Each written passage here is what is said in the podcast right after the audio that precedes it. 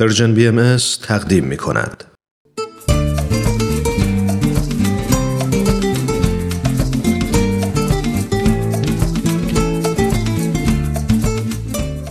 کاوشی در تاسو.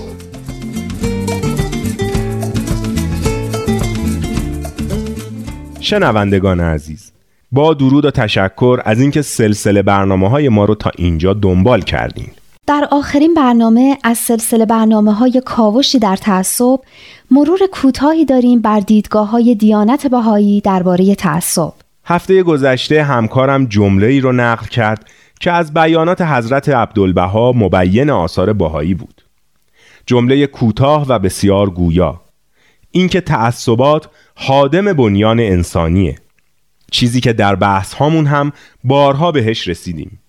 اینکه تعصب اساس بشریت رو منهدم میکنه و از بین میبره، چون تعصب باعث اختلاف و دشمنی میشه و دشمنی به نقض حقوق انسانی دامن میزنه، به نسل کشی، کشتار جمعی، جنگ، تروریسم و به همه چیزهایی که امروزه بشریت رو تهدید میکنن، در حالی که انسان‌ها با وجود همه تفاوت‌هاشون قابل احترام هستند و همه به عنوان انسان از یه مجموعه حقوق طبیعی برخوردار هستند که نمیشه به هیچ بهانه‌ای و به خصوص به علت تفاوت‌های نژادی، جنسی، قومی، دینی و اعتقادی اونا را از این حقوق محروم کرد. از نظر حضرت بهاءالله، مؤسس دیانت بهایی، اون چه که اهمیت داره نژاد بشریه که در برگیرنده ی همه نژادها و اقوام مختلفه. هر نوع ادعایی مبنی بر اینکه گروه خاصی از مردم بر سایرین برتری خاصی داره، ادعای بی اساس و نادرستیه که بر اساس تعصب شکل گرفته. در واقع انواع تعصباتی که میبینیم از نژادی، قومی، ملی، دینی و طبقاتی چیزهایی که از آثار تاریک گذشته به جا مونده و در جهان امروزی جایی نداره. اگه بشر میخواد به یه جامعه جهانی در صلح و آرامش برسه، اولین قدم اینه که بر این تعصبات غلبه کنه. حضرت بهاءالله به ما توصیه میفرمایند که به طور فعال و آگاهانه هر نوع تعصبی رو در خودمون از بین ببریم. حضرت بهاءالله بیانی دارن که مضمون فارسی اون اینه: ای پسران انسان، آیا دانستی چرا شما را از خاک واحدی آفریدیم؟ تا کسی بر دیگری افتخار نکند و در هر حینی در آفرینش خودتان تفکر کنید. در این صورت شایسته است همانطور که شما را از چیزی واحد آفریدیم، شما نیز همچون نفسی واحد باشید، به طوری که بر پای واحد راه روید و از دهان واحد بخورید و در زمینی واحد ساکن گردید، تا اینکه از سرشت و ذات شما و اعمال شما و افعالتان نشانه ها و آیات توحید و جواهر تجرید آشکار شود. حضرت بهاءالله از ما میخوان که در جهت رسیدن به یه جهان متحد تلاش کنیم، جهانی متحد اما نه یک شکل و یکسان.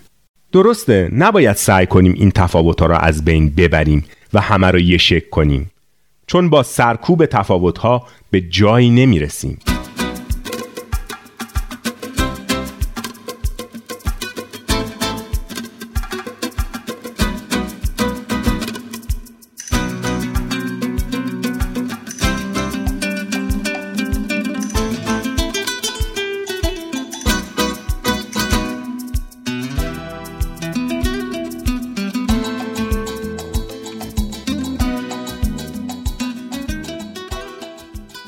بله بهزاد خان، این آگاهی از این تفاوت‌ها و احترام به ارزش‌های ذاتی هر فرهنگ و هر انسانه که راه رو برای اتحاد باز می‌کنه.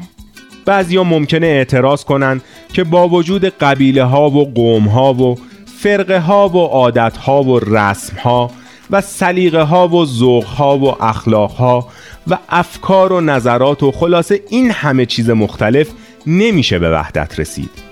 اما نباید فکر کنیم که این تفاوت‌ها مانع به وحدت رسیدن بشریته. بر اساس تعالیم بهایی، گوناگونی و تفاوت به خودی خود باعث تعارض و کشمکش نیست. این دید رشد نیافته و نابالغ ما نسبت به این تفاوت‌هاست که اختلاف ایجاد می‌کنه. بله، عامل اصلی اختلاف تصورات غلط ما درباره دیگران و نابردباری ما در مقابل تفاوت هاست. حضرت عبدالبها می‌فرمایند اختلاف به دو معنیه.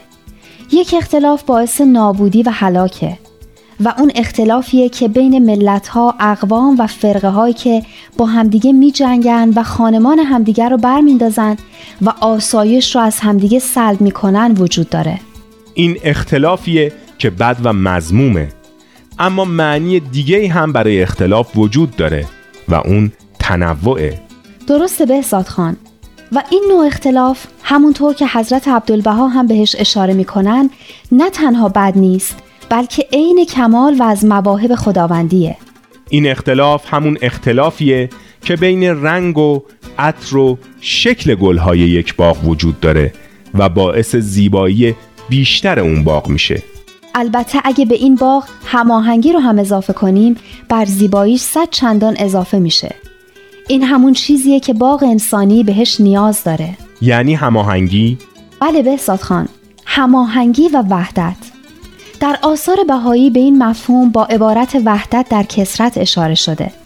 وقتی وحدت و صلح و آرامش برقرار باشه، تنوع و کثرتی که بین آداب و رسوم و افکار و عادات ملت‌ها و اقوام مختلف وجود داره، به زیبایی و کمال جامعه انسانی کمک میکنه.